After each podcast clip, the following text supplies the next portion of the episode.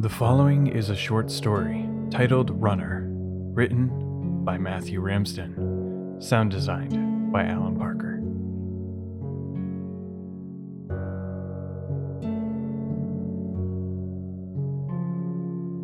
As he tightened the laces on his shoes, he felt the unbearable weight of it all fall on his back.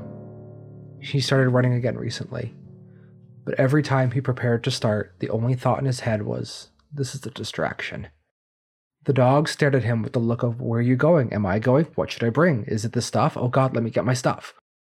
He stood up off the ottoman, walked over to the dog, and scratched his ears.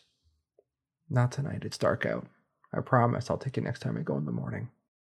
The dog didn't normally come on runs. Bringing him along slowed him down, but on the other hand, it was nice to have company again. Running was something he and Sam had started. They had met in a local running club.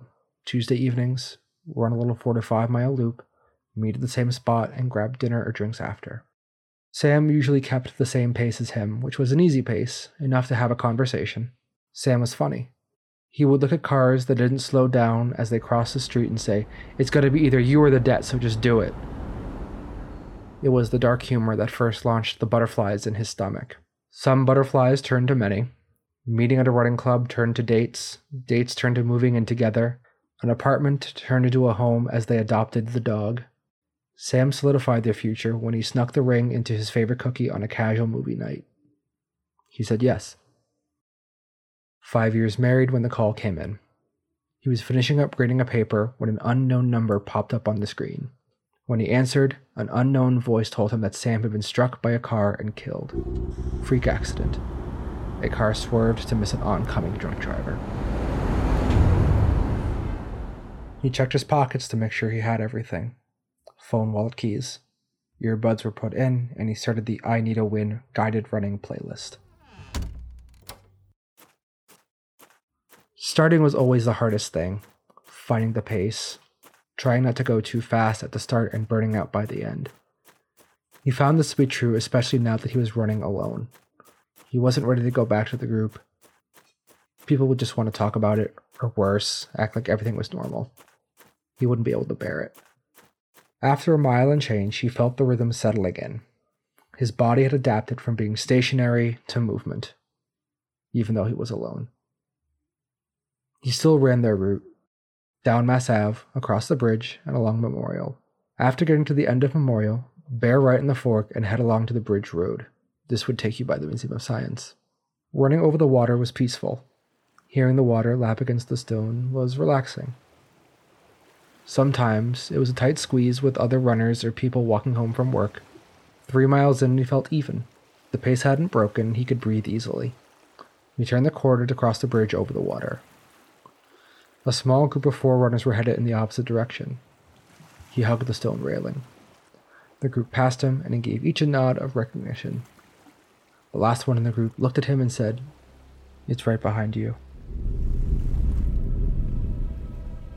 He had the thought that maybe he had heard them wrong, that it was a simple pleasantry. He played the interaction over and he heard right. It's right behind you. Instinctually, he turned his head to look and felt it a sudden temperature drop. The smell of something unrecognizable, but pungent, like petrichor mixed with something rotting. His head flung forward and his rhythm broke. Keep moving. Christ, keep moving. There was no way to confirm anything was behind him, but that flirtation with whatever was enough. It was now that he realized the sound had cut out of his headphones, and the phone strapped to his arm was just a white screen that faded in and out. He rounded the corner onto the esplanade and looked for his pace again. Whatever was going on, he needed to keep going, and going too fast wouldn't help. In about a mile, he could go into the park and think of something from there. It was only now that he realized how still and quiet it was. It was 7 p.m. on a Wednesday along Storrow Drive. There should be cars, people, dogs, birds. There was no sound, just the breathing. He turned his head slightly again, and before he could turn his head 45 degrees, the feeling was back. The coldness, the smell, the chill of it all. Whipped forward, don't turn again. He ran into the park and got along a long stretch of road that was under the tree cover. He heard a heavier footfall, half a second out of pace with his, heavier breathing than his own.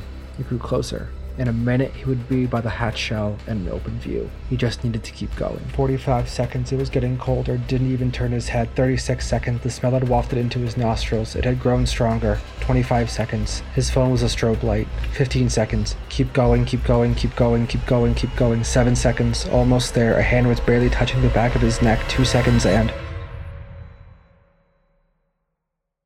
The sound came flooding back.